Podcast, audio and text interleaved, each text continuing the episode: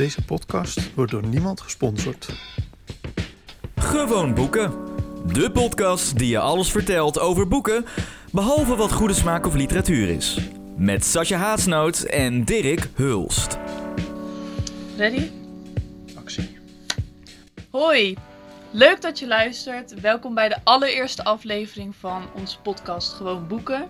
Mijn naam is Sascha Haasnoot. En ik ben Dirk Hulst. En dit is onze boekenpodcast. Wij zijn twee boekhandelaren, Sascha Mannaby boekhandelaar. Ehm, wij gaan je niet leren wat echte literatuur is. Maar wij gaan het gewoon hebben over boeken die we leuk vonden of slecht. Ehm, en dat doen we onafhankelijk in tegenstelling tot een grote recensent. Ehm, ja, wij gaan het hebben over boeken, de boekenwereld. En dat kunnen wij. Ik denk dat dat wel de kern is Ja, eigenlijk. dat denk ik. Toch? Ja. Kut. Kut. Kut. Knip. Weet je wel, net zo'n film. Oh, kat. Ja, sorry. Oké, Dirk. Onze Dirk. Ja, Wil je allereerst even iets over jezelf vertellen? ja ik eh, ben Dirk Hulst. En ik eh, werk dus in een boekwinkel. Daar leef ik van. Eh, het komt vooral omdat mijn huis niet al te duur is, want in een boekwinkel verdien je geen zak. En eh, ja, wat, wat, wat, ja, wat ik in mijn vrije tijd doe is, behalve heel veel andere dingen, ook vooral lezen. Eh, en dat doe ik voor mijn plezier. Soms ook voor mijn werk, omdat je nou ja, eenmaal wel een beetje op de hoogte moet zijn van wat er aan boeken uitkomt. Maar ook voor mijn plezier. En eh, nou ja, ik heb een brede smaak. Ja, Ik zeker. hou van romans, zolang ze goed zijn en niet eh, ja, zelf verterend, om maar een eh, moeilijk woord eh, te gebruiken, zodat de, de echte boekenliefhebber niet afhaakt. Ehm, en eh, ik hou van kinderboeken, science fiction boeken, thrillers, spannende boeken, geschiedenis. Of de leuke biografie van Patty Bart. Precies, die vond ik erg goed. Daar gaan we het een andere keer over hebben. Ehm, en ja, hoe noem je dat? Maatschappijachtige boeken. Ik lees nu een boek over Kim Jong-un, wat heel interessant is. Wauw. Sas, vertel jij eens wat over jezelf. Leuk.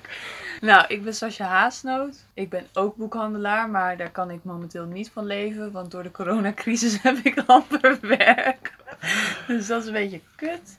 Ja, Eh, ik studeer journalistiek aan de Hogeschool in Utrecht. Ehm, ik woon net op mezelf en heb ook een grote reis gemaakt door het Midden-Oosten. Althans, ik ging in januari weg. Door corona moest ik in maart weer terugkomen.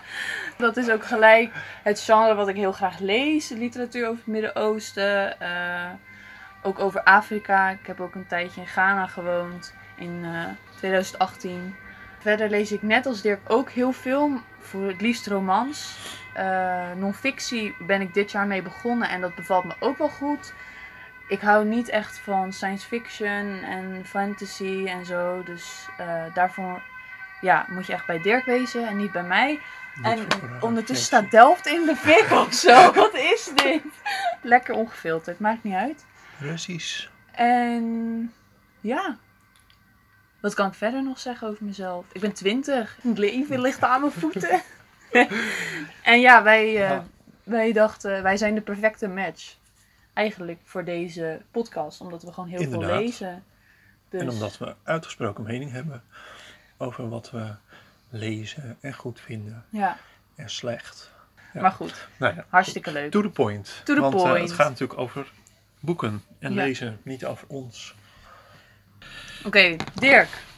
Wat heb je gelezen? Ik heb ehm, afgelopen week heb ik geprobeerd eh, het boek De Levende Berg van Nan Shepherd te lezen. Omdat Dagblad Trouw daar een hele lovende recensie over heeft geschreven, waarin ze het een meesterwerk noemen. Dat, eh, nou ja, een, schitterend, eh, schitterend beeld geeft van haar, ehm, haar, haar geboortestreek, de Cairngorm Mountains in de Schotse Hooglanden. Dus ik heb dat eh, geprobeerd. Eh, het is 150 pagina's, 160 pagina's, zoiets. En nou ja, dan denk ik, kom ik wel doorheen. Ja. Eh, maar ik heb het na 60 pagina's weggelegd, want ik vond het, nou ja, een beetje saai eigenlijk. Mhm. Wat maakt het dan Ehm, zo saai? Ja, vooral omdat, en dat zeggen ze ook wel in die recensie, maar dat komt pas echt goed tot uiting in het, ehm, in het boek zelf. Dat het een, een ode is aan de berg. ehm, en de natuur en de, nou ja, alles wat daar omheen gebeurt, zeg maar. Ehm, en daar is ook geen woord te weinig aan gezegd, want verder gebeurt er niks. Mhm. Het is een beschrijving van nou ja, die paar bergen waar zij eh, rondloopt. En wat ze ziet en wat daar gebeurt elk jaar. En eh, nou ja, echt een natuurbeschrijving. En wat ik daar zo ja, saai aan vond eigenlijk, is dat, ja, dat, dat dit is het. Er gebeurt niks. Ja. Er is geen actie.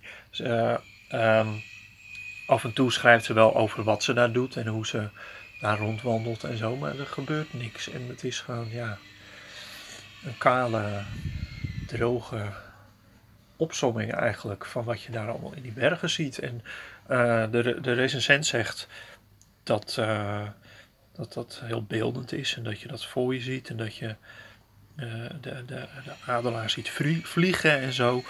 Maar ja, ik zie dat niet. Eh, dus dat is waarom ik er eh, grote problemen mee had en er maar mee ben gestopt. ja. Je hoort echt aan hoe je dit zegt dat je het niet leuk vond. Nee, ik heb het geprobeerd en ik moest ook mo- moeite doen om het weg te leggen. Omdat ik dacht, ja, kom nou een boek van 150 pagina's. Maar goed, dat heb je hè, soms. Dan eh, wil je niet verder. Nee. Maar goed, Maar wat goed. heb jij gelezen, Sascha? Ik heb ehm, Rustig Aantijger van Joost Vries gelezen, uitgegeven door Das Mag. En allereerst, ik vind echt de boeken van Das Mag vaak heel leuk. En dit boek wordt zo gehyped, vooral door eh, boekhandelaren in Amsterdam. Ja, Toen dacht ik, oh, ik moet het echt lezen. ja, Maar het werd mij ook een beetje aan mij verkocht alsof het heel toegankelijk was voor elke type lezer. ja. En maar vind ik, ik- dat je daar met eh, Joost de Vries in je achterhoofd wel eh, aan had kunnen twijfelen. Ja, oké. Ga verder. Maar ja, alsnog, eh, Ja, ik vond het echt overhyped. ja. Ehm, Waarom? Wat gebeurt er? Wat, Nou, wat, wat, waar gaat het is dus een verhalenbundel. Ja. En hartstikke leuk. Ik hou normaal wel van verhalenbundels. Maar mijn probleem met deze verhalenbundel is dat je elke keer wanneer je een beetje sympathie hebt voor een karakter, is het verhaal klaar. Zover je empathie kan hebben voor eh, ja, millennials die leven volgens aanzien, affaires en ambities. En weet je wel, Ja, eh, ja, ze dragen, weet je wel, zij zijn de baas over de wereld. Ja, Wij nemen de wereld over. We zijn mooi. We zijn tof. We zijn een lachende, feestende, kolkende massa. You die- can't die- touch die- this. wereld bestaat dan denk ik uit het centrum van Amsterdam en de wat oudere wijken daaromheen. Ja, en Den Haag ook wel. Oh, in Den Haag ook, natuurlijk. oké. Weet je, want Ja. het heeft ook politiek tintje. ja, ja. Het is vermakelijk, maar niet elk verhaal is vermakelijk. En dat is altijd het lastige als je een verhalenbundel schrijft. Want zorg er maar elk verhaal voor dat je iemands aandacht weer hebt. En dat lukte me vaak ook niet. En ze lezen redelijk vlot. Ondanks dat je af en toe even je vandalen moet pakken. Althans ik. Want mijn woordenschat is gewoon niet als de normale Ja. lezer. Maar goed. Eh, hè? Dit is ook di- direct de eh, aanleiding waarom Sascha zo tegen de elitaire handelhouding van de boekwereld is. Ja. Omdat ze daar gewoon de ballen van begrijpt. Ja. Dus En er worden vragen gesteld als: wat ben ik waard? Welke rol speel ik? Maar na het lezen van de laatste zin had ik nog steeds geen antwoord op deze vragen. Dus dan ga je teruglezen, miste ik informatie. En uiteindelijk had ik maar mijn schouders op. En wist ik niet zo goed wat ik met deze bundel aan moest. Want wat is dit? Een soort grachtengordel eh gebral, gebral? Waarschijnlijk wel, hele- als ik dat zo hoor. Ja, oké, maar dan, denk ik, Ja. dan is het misschien niet mijn boek geweest. Dat denk ik, inderdaad. ja, het was wel grappig af en toe. Ik heb me af en toe vermaakt. Maar als ik, ik heb het boek misschien een halve maand geleden gelezen. En er zijn maar twee verhalen die ik me nog herinner. Ja. En die ik zonder vandalen heb hoeven lezen. Ja. Dit boek is een niche variant. Ik denk dat dat Ja. het belangrijkste is om te zeggen. Het is voor een specifieke, in filosofie geïnteresseerde, tamelijk elitaire doelgroep geschreven. ja, en dat is prima. En dat is prima. Maar zet dat er dan bij. als Maar zet dat erbij. Ja, dat is de conclusie. Ja. Nou, fijn. Ja. Wat heb je nog meer gelezen? Eh, wat, ik, wat ik ook gelezen heb, dat is het boek van Long Un. Ehm, eerst doden ze mijn vader. Dat is een Nederlandse vertaling. In het Engels heet het First They Killed My Father. Long Un is een eh, vrouw van uh, Cambodjaans-Chinese afkomst. En ze is opgegroeid in de jaren 70 in uh, Cambodja. En in die tijd brak daar een zogenaamd communistische revolutie los. onder leiding van Pol Pot. En zij, nou ja, zij woonde met haar ouders en haar familie in de hoofdstad, hoofdstad Phnom Penh. En uh, zij beschrijft, zij was vijf toen dat begon. En zij beschrijft hoe zij dat beleefd heeft, die machtsovername. Ja.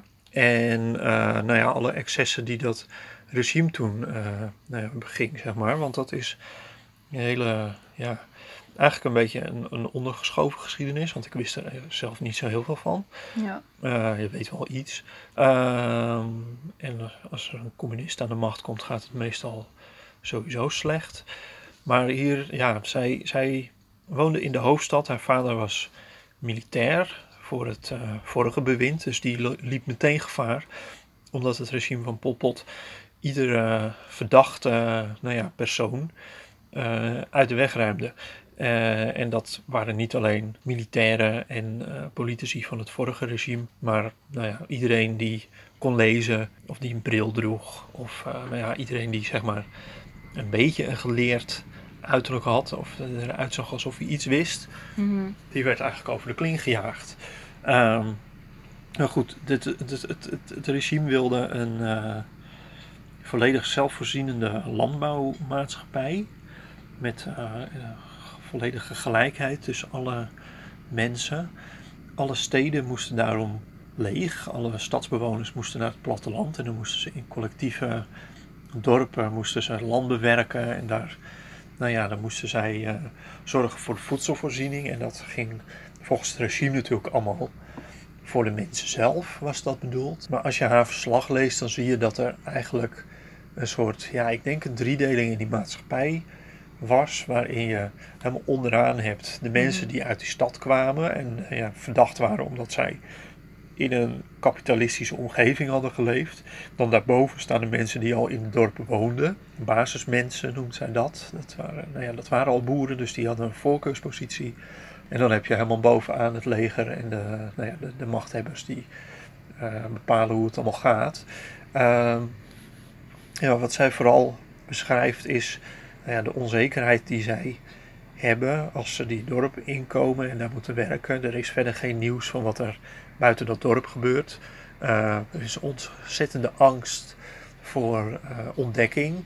Want die vader die zegt dat hij havenarbeider was en uh, dat hij boer geweest is en dat soort dingen.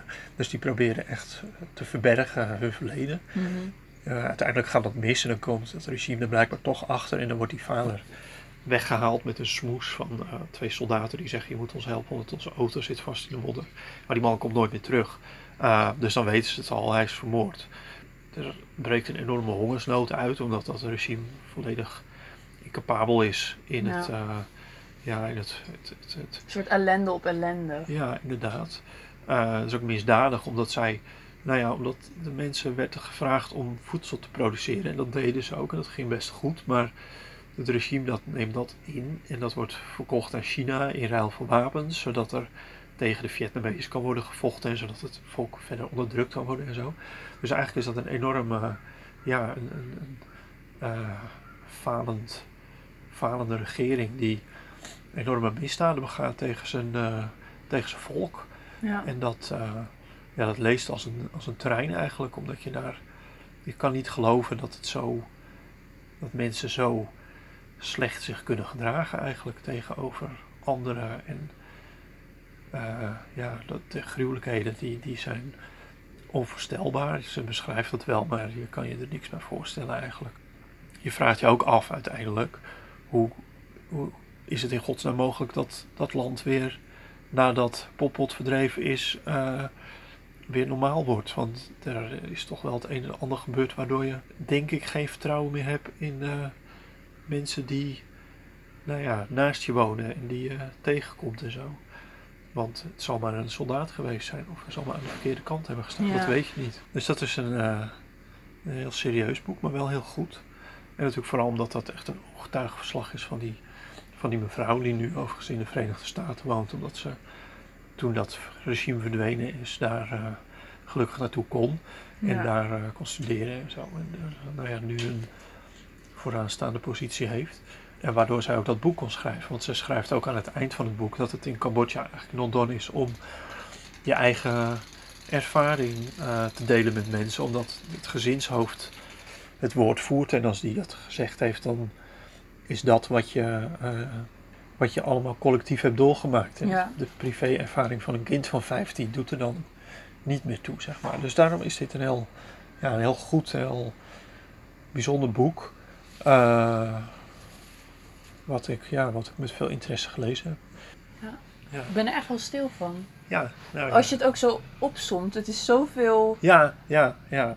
Dit maakt ze dan mee en dan gebeurt er weer dit en dan gebeurt er weer dat. Ja, het het is bijna alsof je alles, niet kan eh, geloven dat dat is gebeurd. Ja, klopt. Ja, dus dat was mijn eh, tweede boek. Sascha, wat heb jij gelezen nog? Ik had, ehm, ik was op werk en ik zag het boek Lieg met mij van Philippe Besson, als ik het goed zeg. Ik kan geen Frans. Eh, het gaat over de auteur zelf, want het is dus een autobiografische novelle. Ja, En de auteur die zit in een hotelbar, wordt geïnterviewd door een journalist. En op dat moment ziet hij dat iemand uitcheckt en wegloopt. En dat is iemand die heel erg lijkt op zijn vroegere geliefde van de middelbare school. ja, En vanaf daar volg je zeg maar hun relatie tussen Philip en Thomas. eh, die allebei in een andere klas zaten op dezelfde middelbare school.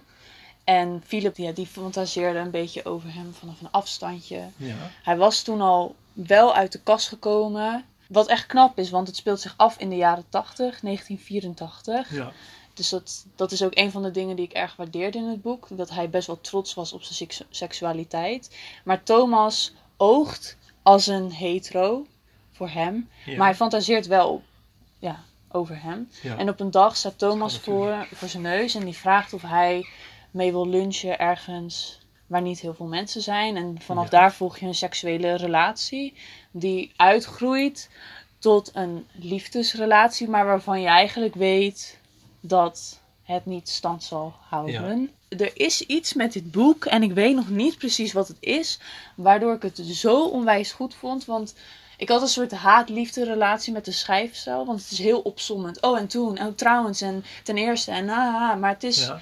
Je voelt... Dat een soort- denk ik wel heel goed de beleving weer die hij heeft. Ja, hij, hij heeft heel erg het gevoel... Ik moet dit verhaal vertellen. Ja, En het is alsof je met hem wandelt. En hij de hele tijd... Oh, trouwens. Oh, en dit. En dit. dit en dit is ook zo mooi aan, Ja, van hem. En, ja. en dit heeft me geraakt. En ik moet het nu vertellen. Je voelt heel erg de noodzaak. En dat waardeerde ik steeds meer hoe verder ik in het boek kwam. Dat het eigenlijk wel een schrijf, schrijfstijl is die heel erg past. Ehm, en ik denk als je het boek hebt gelezen, dat je ook heel erg goed begrijpt waarom hij nu dit verhaal moest vertellen. Want daar kom je een beetje achter aan het eind van het boek. Ehm, ik vond het vooral heel mooi dat ehm, je eigenlijk een beetje terug gaat denken aan je eigen eerste liefde. Ehm, en ja, wat dat, wat dat met je doet, het, het betovert je een soort van, je wordt voor het eerst verliefd. Dat doet iets met je, je, weet, je bent niet bekend met het gevoel. En je stelt eigenlijk jezelf de vraag: kunnen we ooit de rauwe emoties en de identiteit en het verlangen van onze ware liefde vergeten? Want het verandert je op zo'n manier dat je nooit meer dezelfde zou zijn. ja, ja, En dat is een beetje wat centraal staat in dit boek. ja. Toen ik het ook uit had, ik had ook een- sommige delen voorgelezen aan mijn vriend, zat ik echt zo lichtelijk emotioneel. Zo van: oh, nou, het heeft me wel meer geraakt dan, dan dat ik had verwacht. Het enige Ja. probleem is dat dit vergeleken wordt met Call Me By Your Name, wat dus echt mijn favoriete boek aller tijden is. ja. En dat moeten ze niet doen. Want Call dat Me heb By je Your waarschijnlijk Name, snel met eh, gay fiction. ja, dat denk ik ook. Los daarvan, Call Me By Your Name is heel erg ook de ruimtelijke omgeving wordt heel erg beschreven, de sfeer. En Ja. hier is het gewoon, dit verhaal moest nu verteld worden. Ja, Dus daar wordt verder niet echt op gefocust of zo. nee, nee. Ja, ik, eh, ik vond ook de angst dat je verlaten wordt echt heel erg. Nou, dat je zeg maar wat ik ervaar als ik in een relatie zit, is je gaat zo snel een beetje, je wordt niet één persoon, maar die Zeker persoon niet. wordt echt wel een onderdeel heel erg van je leven. Dat je Ja. soms niet weet, als je heel kwetsbaar bent, wat je moet doen zonder die persoon. Ja. En hij ervaart dat wanneer Thomas aandacht krijgt van meisjes en hij echt zo zit van, hallo, je bent gewoon homo, dus Ja. Ja. ja, dat, dat raakte me wel heel erg. Ik zou eigenlijk een stukje willen voorlezen, als dat mag. Dat mag. Er is dat smartelijke gevoel dat we niets mogen zeggen. Alles stil moeten houden. En die afschuwelijke vraag, die afgrond onder onze voeten. Als we er niet over praten, hoe bewijzen we dan dat het bestaat? Wanneer de relatie ooit beëindigd is, want er zal een einde aan komen, zal niemand kunnen getuigen dat ze heeft bestaan. Een van de hoofdrolspelers, hij, zal het zelfs kunnen ontkennen, als hij dat wil. Zelfs kwaad kunnen worden dat zulke mensen zulke kletsverhalen kunnen verzinnen. De andere, ik, zal alleen zijn eigen woord hebben. Dat zal niet zwaar wegen. Dat woord zal nooit komen. Nee, ik heb het er nooit over gehad. Behalve nu, in dit boek. Voor het eerst.